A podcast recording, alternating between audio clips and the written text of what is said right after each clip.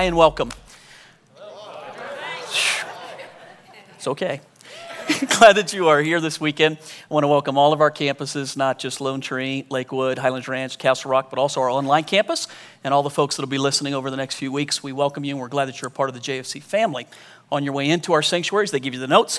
If you want to grab them real quick, we will jump into our message and uh, uh, start our new series called The Most Interesting Man in the World. Now, uh, I said uh, last week. I don't know if you, um, if you were here or not, but assuming that most of you heard me say this, um, I admit right up front that you may, you may recognize that, like, where have I heard that before? And, um, uh, you know, some of you may know it too, too intimately. Because I'm hearing Snickers uh, here and there. Uh, it, it's from a beer commercial, and uh, it's Dos Equis. And Dos Equis does the deal where the guy comes on, and um, they go, the most interesting man in the world. And they'll have a little tagline about him, uh, and he'll say something like, um, I don't always drink beer, but when I do, it's, it's Dos Equis is, is the deal.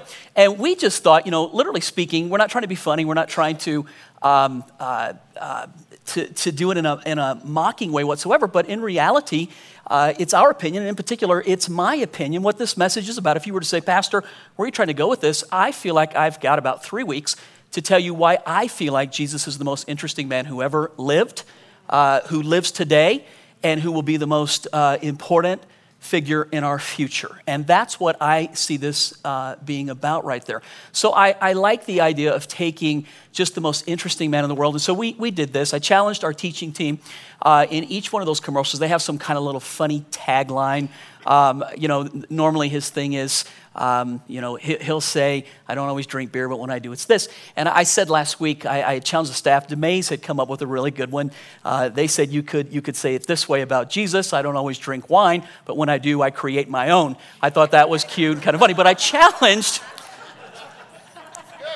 I, I like it. Um, this, this series may do more for me than anybody else, apparently.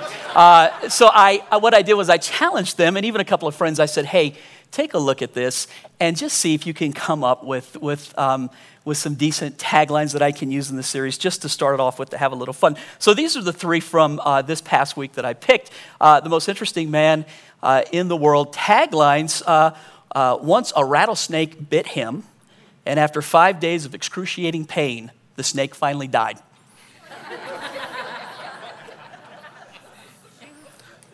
you had to be there.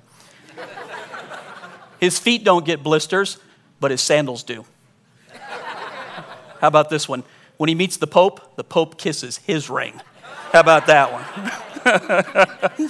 so we will have some fun with this. Uh, really, it is honestly, it's a chance just to talk about uh, really Jesus being the most interesting um, man uh, in the world, and we're going to look at it from the three perspectives I said.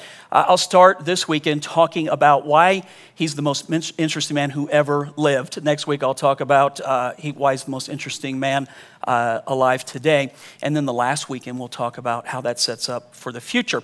Uh, under the thought point, though, when I was studying, I don't know, uh, I guess, you know, in my mind, and I'm sure that many of you, not all, but many of you, who, who may be familiar with the Bible, uh, would probably recognize this that when it comes to teaching about Jesus for the past 2,000 years, think about this for just a moment.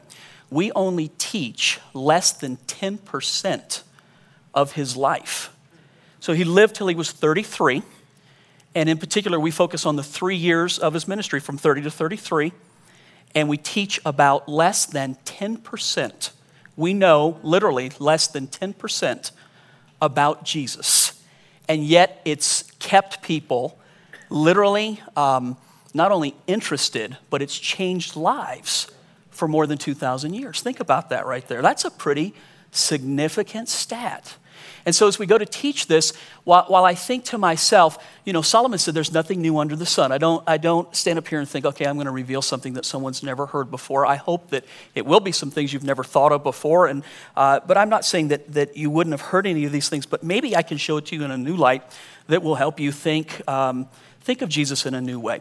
And in my mind, when I wrote this, here was, here was my heart behind this. Jesus himself said, if he's lifted up, He'll draw all people unto himself. And what I wanted, this time of year, it seems like so many places go so heavy on production. And while their heart is behind making it about the Lord, sometimes it can become about a church. how much a church can do. I don't want to lift up our church. I want to lift up Jesus and what I'm trying to trying to do. I want it to be about him. So I want to say from the very beginning, that's where my heart is at in this. And that's what, that's what we want to expose here, is that we want to lift Jesus up and have you see Jesus. Because if we think, if that happens, then the greatest thing that can happen for you, uh, like has happened for me, is it, it changes our lives. It, it's, it's what everything is supposed to be. So uh, with that in mind, uh, John chapter 21 goes along with the idea that we only teach less than 10%. But look at what John uh, the apostle said about this very fact. This is from John 21. Um, there are uh, many other things which Jesus did, which, if they were written in detail, I suppose that even the world itself would not be able to contain the books that would be written. So, even the very little bit that we know about Jesus, you have to understand uh, it, it, may be less than 10%, but it's a carefully edited text that the Holy Spirit wanted us to have. That less than 10% is enough to last you your whole life. It's enough to last you your whole life. So, uh, with that in mind, here's what we'll go with this right here. I put Jesus as the most interesting person uh, was, is, and will be. And we'll start uh, historically today. Uh, number one, I think he's the most interesting person from the very start of history. So, from John chapter 1, uh, John, when he writes this, is sort of taking off of Genesis chapter 1. He uses a little bit of the wording here to t- kind of tie Jesus uh, and, and the fact that he is God uh, and has been around forever into this. So, John writes it this way In the beginning, just like in the first three words in Genesis, in the beginning was the Word. Now, this is just another analogy or a term or a name for Jesus. He's called the Word of God. So he's saying in the beginning was Jesus. In the beginning was the Word, and the Word was with God, and the Word was God. He was with God in the very beginning. Through him, all things were made, and without him, nothing was made that has ever been made. And I love that right there. I think that's a powerful verse that begins to explain a little bit of the Trinity, the act of Jesus. Jesus is the active force in how God did what he did. And although he is part of, he is separate, but he's part of, he's one, right? In three separate personalities. He's one in three. Jesus is the active role in creation. When the Father said, Let there be light, Jesus is the active force that makes it so, if that makes sense. He's the one that does it, the creative, the, the, the power, the miraculous behind it. And I love this here. So, what I'm thinking about this, and I'm putting this together in my note, what I wrote uh, uh, for you, and then in my own practical understanding was just simply this uh, there's the ability for someone to teach history or the ability for someone to make history, which is more interesting? Listening to a good history teacher is always interesting. I love that. I like history, people that can teach it well, it's interesting. But the difference between listening to a person talk about history versus listening to the one who made history. How many of you know those are two different things right there? So let me give you an example. I had to uh, go to the Apple store. And uh, in the Apple store a couple of weeks ago, I ran into a person, the one uh, that's uh, at Aspen Grove. You know, the one that I'm talking about, right off Santa Fe. So I go over to that uh, Apple store, I go in there, and this is um, the way that I know someone goes to our church is it goes like this. As soon as I walk in, somebody yells, Pastor John! I don't have to go, how do you know me? I instantly, it categorizes. So I walk into the store and someone goes, Pastor John. And I turn and I look, and it's a person that works there, and they said, uh, what, what can I do to help you? And I told them I need to have something fixed. So I spent a few minutes talking to the person um, about Apple and about Mac products and uh, looking at some of the new stuff. I, I, uh, anybody else just like to go in that store and, yeah, just a few of us. The rest of you are PC people, aren't you? Yeah, that's, yeah, uh huh. So, um, I, I, just like going in that. So I'm hanging out in the store and I'm talking to the guy, and I just start asking questions about, you know, the new watch that just came out, some of the different things. And the person's tell they're really into their job. One thing about Apple employees, they're into their job, aren't they? Do you know what I mean? They know their stuff. They're really interesting. Uh, and at the same time, I go home and I happen, I go online, I'm looking up something, and they have a video of, of Steve Jobs. And Steve Jobs begins to talk about the vision behind Apple and the stuff that happened. And this employee, guy that goes to our church, who I think, man, I bless him. He knew his job and he knew his stuff. But listening to Steve Jobs talk about what he did versus an employee who, who sort of knew a part of what Steve Jobs, it was a world of difference. I, it was just night and day difference. And that, I, that is the, that's the very thing here when it comes to Jesus. We can stand up, we can talk about a historical Jesus. Much of what you'll see on TV in the next three weeks will teach yes or no about a historical Jesus. I, what's the one that's coming out here real quick? Uh, they killed Jesus. Uh, that, that, that, will be, be on. I mean, it's, it'll probably be highly watched, but it'll talk about a historical Jesus. It won't talk about an active, alive, they won't introduce Jesus. And the point is, you can't know him simply as a historical, per- you can't know this slice and talk. If you know him, you can introduce people to him, and then he can take over. And that's why he says, if I be lifted up, we don't want to stand up here and teach facts and figures about Jesus. As interesting as that is, and while I think there's a place for that, the thing that makes this alive and active, if I can lift him up and you can meet him, he will talk to you. And if you already know him, there's things that he can show you today that, well, it's so much better than an employee.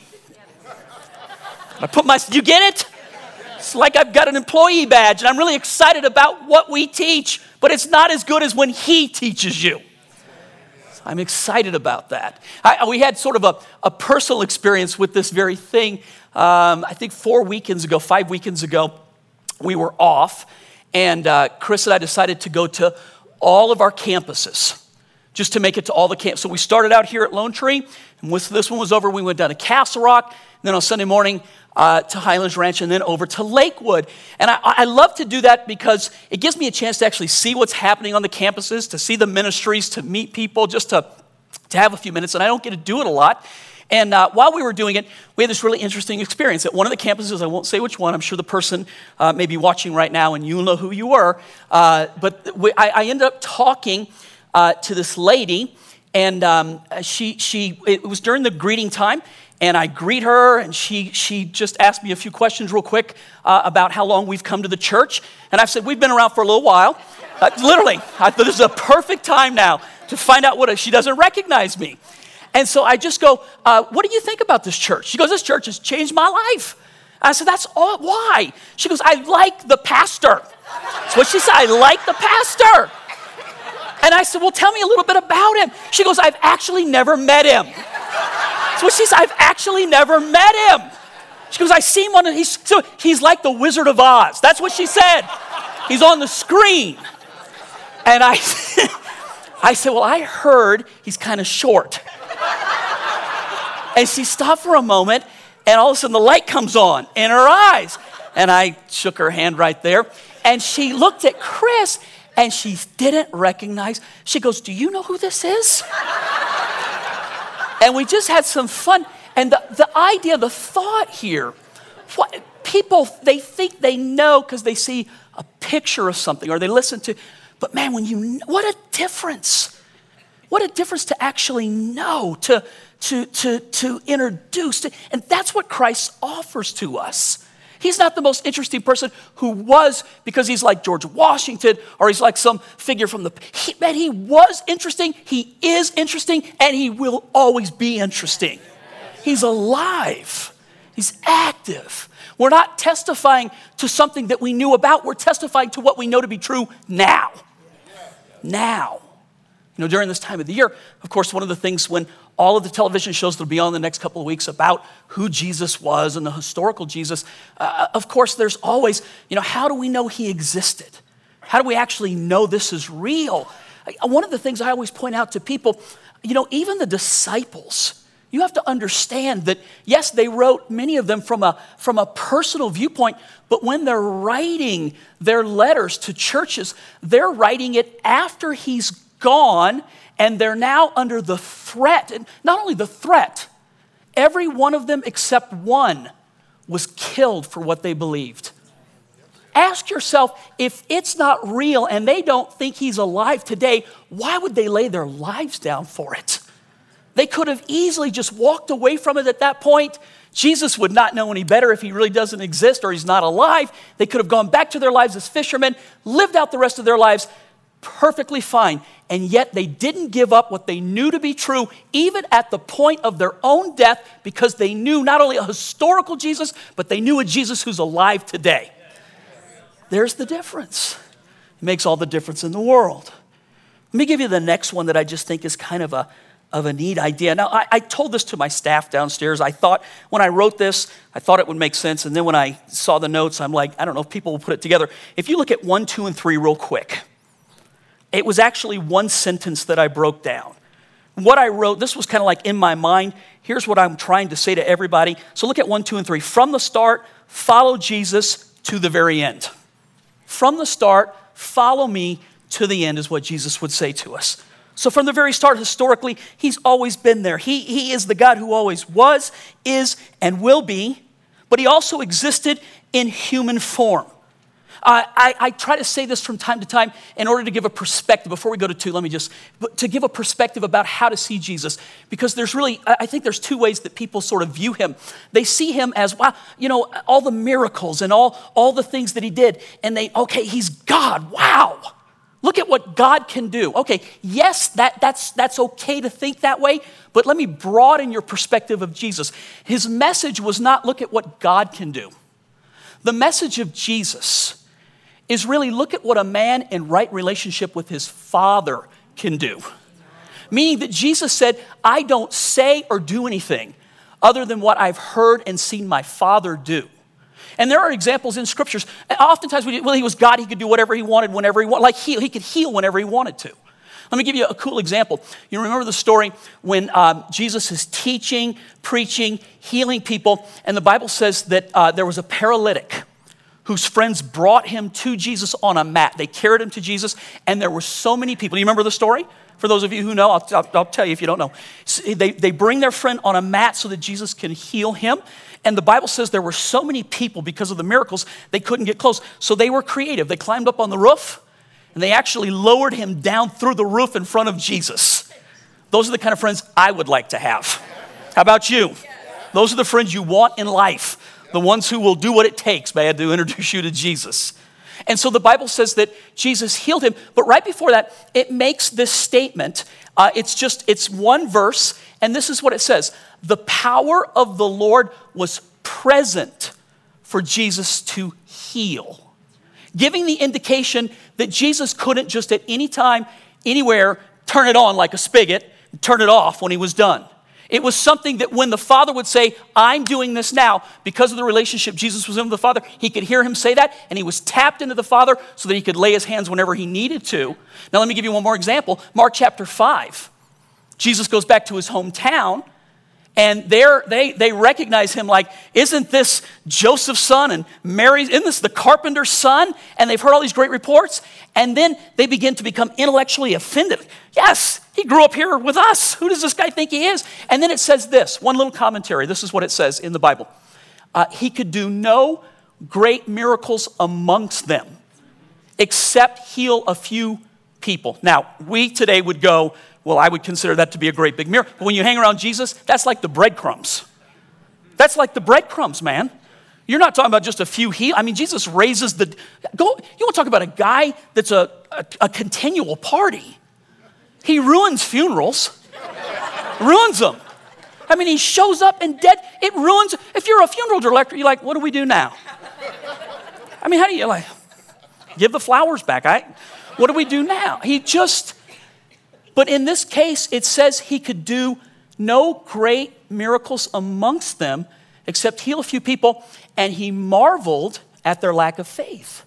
Meaning that something inside of them kept him from being able to do the miracle. So the, the acknowledgement here is just simply he couldn't just go like anytime he wanted to and do it. There was this tap into the Father that allowed him to hear, okay, now I want to do this. What does it mean to you and I? If you look at Jesus and just, go, well, of course, he's God, he can do whatever, what you'll do is you will eliminate yourself from doing the works of Jesus.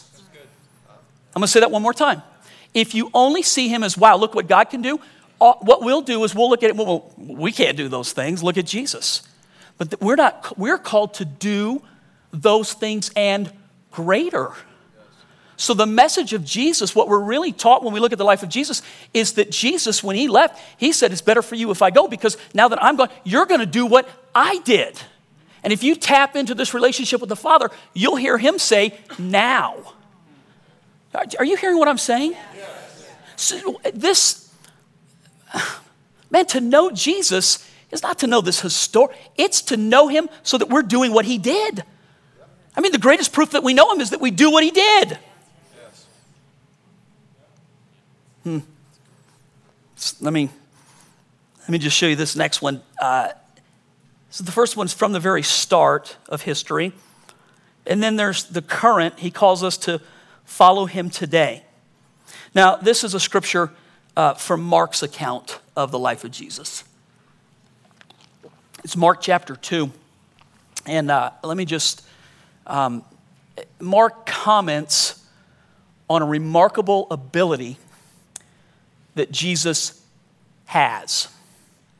Notice how I say that, not past tense, not had, a remarkable ability that Jesus has. So this, this tells as, as Jesus walked along, he saw Levi, son of Alphaeus, sitting at the tax collector's booth. Jesus walked up to Levi and just simply said, Follow me, Jesus told him.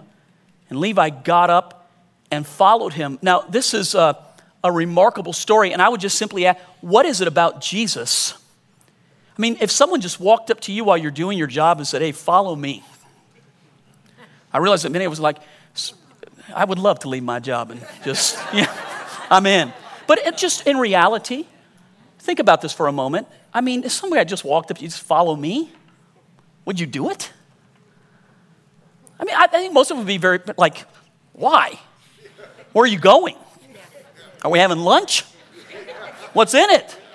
So the, remarkable, the most remarkable part about this story is not that Jesus just simply walked up. Here's the most remarkable part of the story Levi got up and followed him. What is it about Jesus that could make a person stop everything that they're doing in life and follow him? So we read that story and we think, oh, wow, you know, I, I, he must have been remarkable. Let me ask it this way, though. Let me show you a point. How many of you have heard Jesus say to you, follow me, and whatever you were doing in life, you stopped and you began to follow him from that point on? Just raise your hand real quick if you're a follower of Jesus.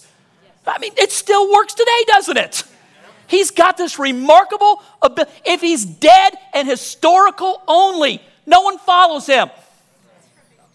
They may talk about him, they may repeat things, but to follow him, to stop what you're doing. Look, I, I left everything I knew to follow him multiple times in my life. I gave up job, security, house, everything to follow him here to start a church. And I've never ended up the worse for following Jesus. Doesn't mean there weren't difficulties in it or there weren't prices to pay, but the reward of following him, how do I know he's alive? Look, God's been really good to me, man. It's been good to me. He's very much alive, very much here. I love the story of Christ calling the disciples to himself. I love the fact that he could walk up and just say, Follow me. Look, you know he had something because these guys were fishing when Jesus said, Follow me, and they quit fishing to go follow. That's power.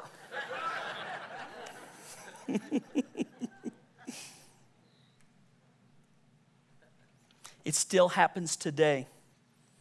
You still can look around today. You still, today, we can still call people introduce them to Jesus, and Jesus will still say, Follow me. And people today still will stop what they're doing in life and pick up the cause of following Christ.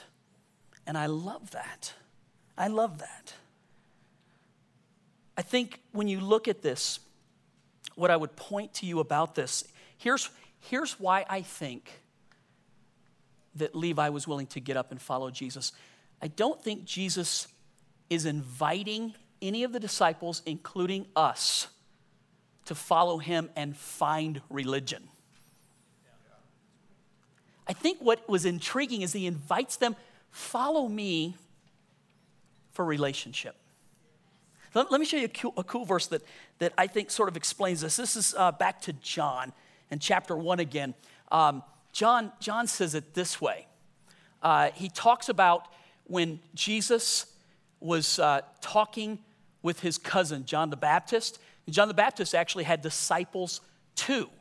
And John the Baptist, when his disciples were hanging out with him and Jesus came by, they saw John's reaction to Jesus and how much John just was like, This is what it's all about. I've got to decrease so that he can increase. And he starts just talking about how awesome Jesus is and that Jesus is the Lamb sent from God, the Son of God. And all of a sudden, here, John is so convincing, John the Baptist is so convincing in his love for Jesus that his disciples go, uh, You know what? You're right. And we're actually going to leave you to follow Jesus. That's how you know you're not creating your followers, you're creating his followers.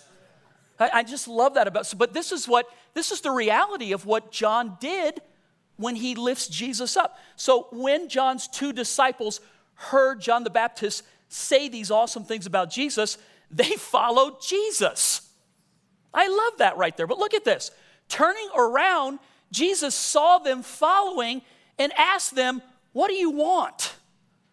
What are you, got, what are you doing? Now, remember, I, have taught this now for 17 years. Anytime God asks you a question, it's not because He lacks the answer. He wants you to realize what you're doing. So he asked these guys, what, what, what are you doing? What do you want? And they said, Rabbi, which means teacher, where are you staying? Now, no, Jesus doesn't go, go down two blocks, turn left, look for the sign right there.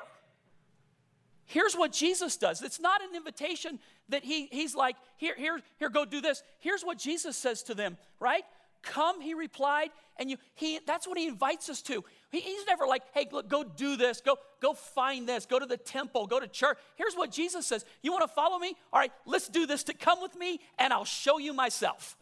He offers us the invitation of walking with him.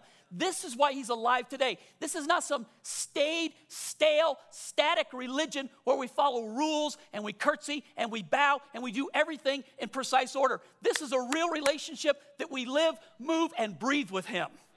He invites us today come and I'll show you myself. I'll, I'll, let you see. Let's do it together. He invites them to relationship, which he was from the beginning, but he is today. And when he invites us to today, it's not religion, but it's relationship. Come and I'll show you myself. And then, last but not least, to, to the very end, speaking of the future, let me go to the very last book of the Bible, the book of Revelation. And I, I, have pointed this out before, but the, the book of Revelation is not actually called the book of Revelation. It's actually the revelation of Jesus Christ. The last book of the Bible is to reveal how Christ will play out in future events. And this is what Jesus says about himself in the very last chapter of the last book of the Bible. This is what Jesus says I am the Alpha and the Omega. Anybody remember their Greek?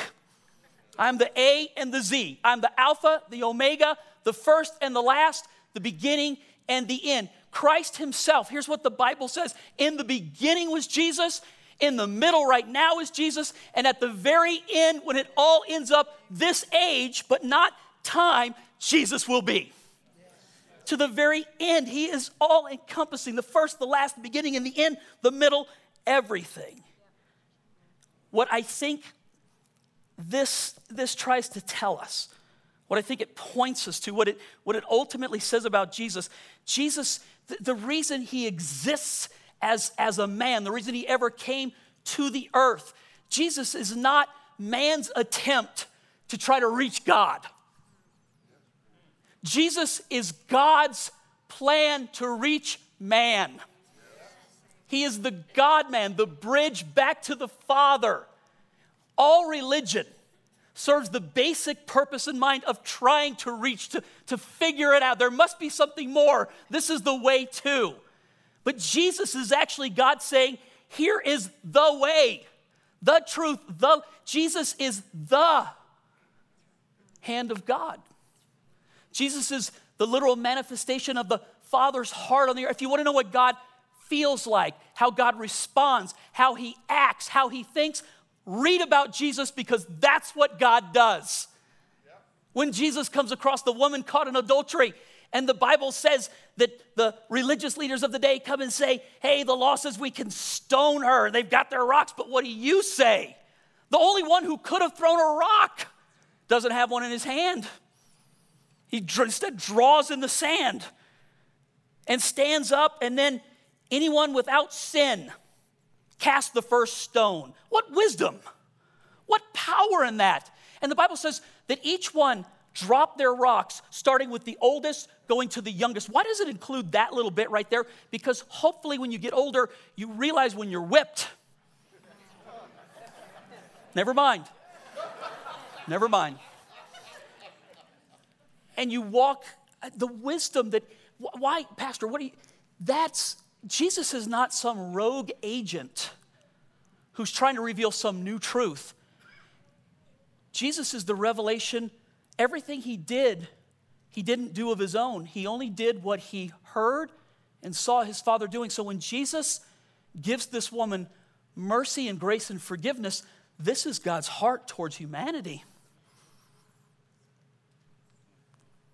Yeah, the law was given to show us that we can't do it, that we all fall short, and that none of us are going to get there by keeping the law. So he gives Jesus to show here's how I'll fulfill the law. This man kept it perfectly, and if you give yourself to him, believe in him, know him, walk with him, his righteousness is given to you. He took your death on a cross and gives you his life through relationship. We had a quick conversation this week. There's a scripture that says, If you believe in your heart and confess with your mouth that Jesus is Lord, you shall be saved. And there's an author who wrote a book recently that says, Well, the Bible says that, but it's basically not true. And his account is simply here's this, let me, let me clarify. His account is simply that if it was just about, you know, I believe in God, the Bible says that the devil believes in God, but he's obviously not going to heaven. It's not enough to just say, I believe in It's a relationship. That's why I believe in him. It's not enough to have some, yeah, I know he exists or I believe that there was. Is he active and alive in your life right now? Did you talk to him today? Will you walk with him tonight?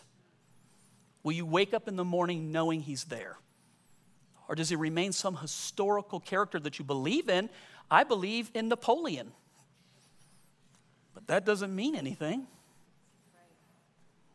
Do you understand? We believe that someone existed, but here's what he offers us to know me, to walk with me.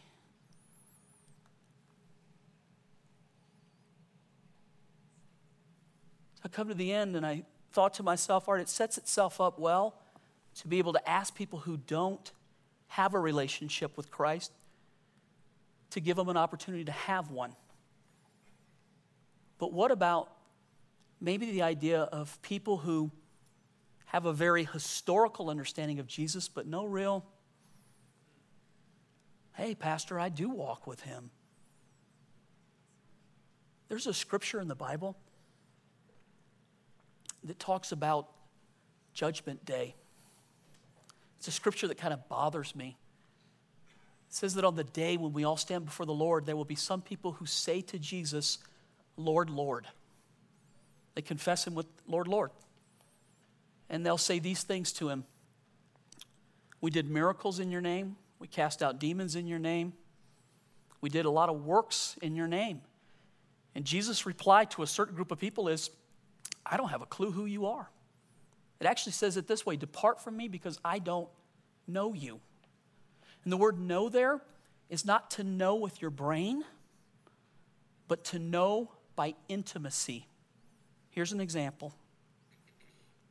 Many of you in this room hear me talk about my wife, Chris, and you could leave here tonight and say, Oh, yeah, I, I know Chris. Pastor John talks about her.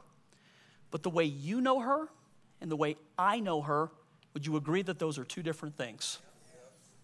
I know her intimately. I know her because I live with her, because I walk with her, because We've raised children together, we've overcome obstacles together, and she's put up with me for 31 years together. I know her in a very intimate way. So when people say we know her, we're talking about two different things. This is what Jesus says when he says, Depart from me because I don't know you. It's not enough to know him with your brain. You've got to know him intimately through relationship.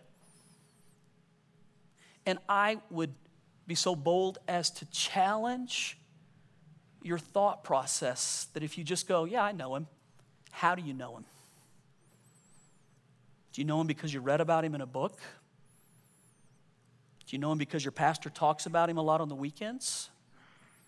Or do you know him because you walked with him today? Do you know him because when everything was great, it was his hand that provided it, and when everything was down, it was his hand that sustained you? How do you know him? You get what I'm saying? Yeah. That's a legitimate question. It's one that we all get to minute to just push everything aside and ask Do I really know him? There's no fear in that, and it's not arm twisting because there's no counting. I'm just asking a question. Where are you at with that? And what do you want to do about it? So, will you pray with me? So, Father, we take a few minutes right now, and in the middle of a season, Lord, where so many churches right now and so many opportunities to, to focus on Jesus is going to happen. Lord, we, we don't want to just like miss and walk by something that could be really good. Father, it's during times like this when we really get a chance to focus and think about who Jesus is that suddenly our hearts, Lord, can be challenged with relationship. So, like, if you're here this weekend, any one of our campuses, or maybe you're listening to this in your car or walking along and listening through your iPhone or your iPod right now, here, here would be my question to you Do you have a relationship with Jesus? What I simply mean by that is not do you believe that he ever existed,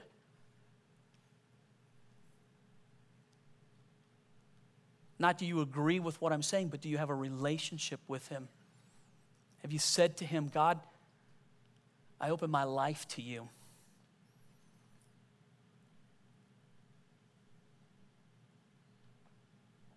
Father, fellowship with me. God, I want to walk with you. If you've never done that, and you say, Pastor, I do want that, I want a relationship with Jesus. I want what you're talking about. I want to know him and I want to experience him and I want him in my life. And I'd like you, Pastor, when you pray, to remember me. I want to give you a chance to have that relationship with him, but I want you just real quickly to understand I'm not inviting you to religion. I'm not just saying, Do you need help? I'm asking you if you need a relationship with God. He invites you to relationship. The reason you were created was to know Him and be known by Him. And this is a specific. If you don't have a relationship with God and you go, Pastor, pray for me because I need that today. I just want to pray for you. I want to embarrass you, but I do want you to just raise your hand right now. Say, Pastor, pray for me. I just need that in my life. Yep. I see you. I see you. Sure. You bet. Yep. Any of our campuses, our campus pastors right now are standing in the place that I am and they're going to pray for you. The second one before I pray would just simply be this.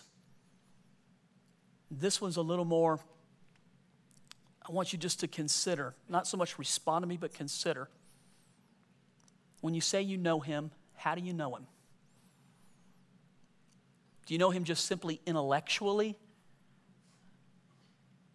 Or do you know him with your heart too? Do you know him simply like you could give a definition?